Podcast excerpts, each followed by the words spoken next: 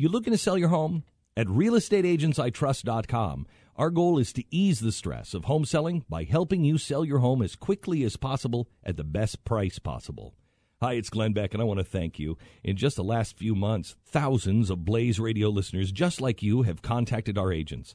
So if you're thinking of selling your home, or if you want help buying a home, go to real estate agents I trust dot com and let our individually selected agents earn your business. real estate agents I trust dot com. Debbie Wasserman Schultz criticized the notion of voting for women candidates based on gender. How about that?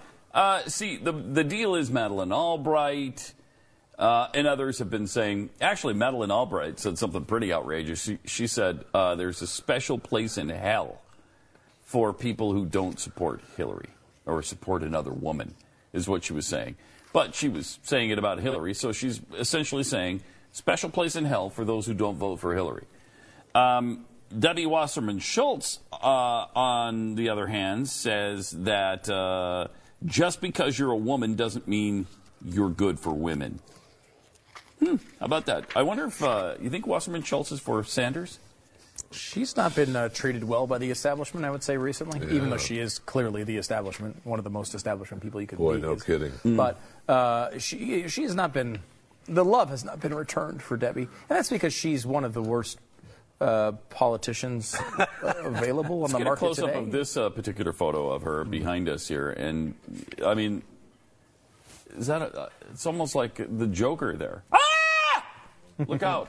She's terrifying. She's terrifying. She really is. But she, when they did I, testing on, on the surrogates for Obama in two thousand twelve, she rated as the lowest in the entire group they tested. Yeah, she's terrible. She's and terrible. Everybody knows she's terrible. That's what you get when you're the mouthpiece, man. I mean, yeah. She, no matter what.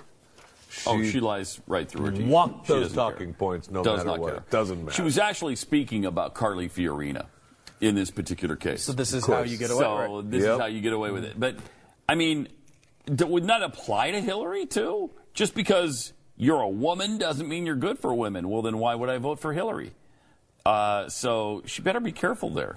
Democrat National Committee's third-ever woman chief has frequently been accused of favoring the party's one presumed uh, presidential front-runner, runner, Hillary.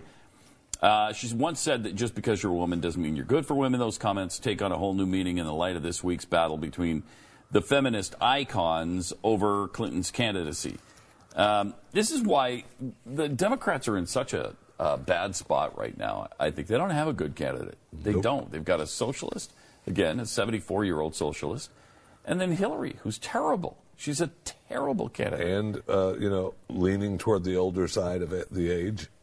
She's sixty. I mean, she's on the downside of age, yeah. She's sixty-eight. The downside of age. It's a good campaign slogan. Thank you. Yeah. Hillary Clinton, on the downside of age. uh, yeah, no, I mean, they don't. They do not. I mean, they have candidates that could theoretically be good, uh, but unfortunately they're not running.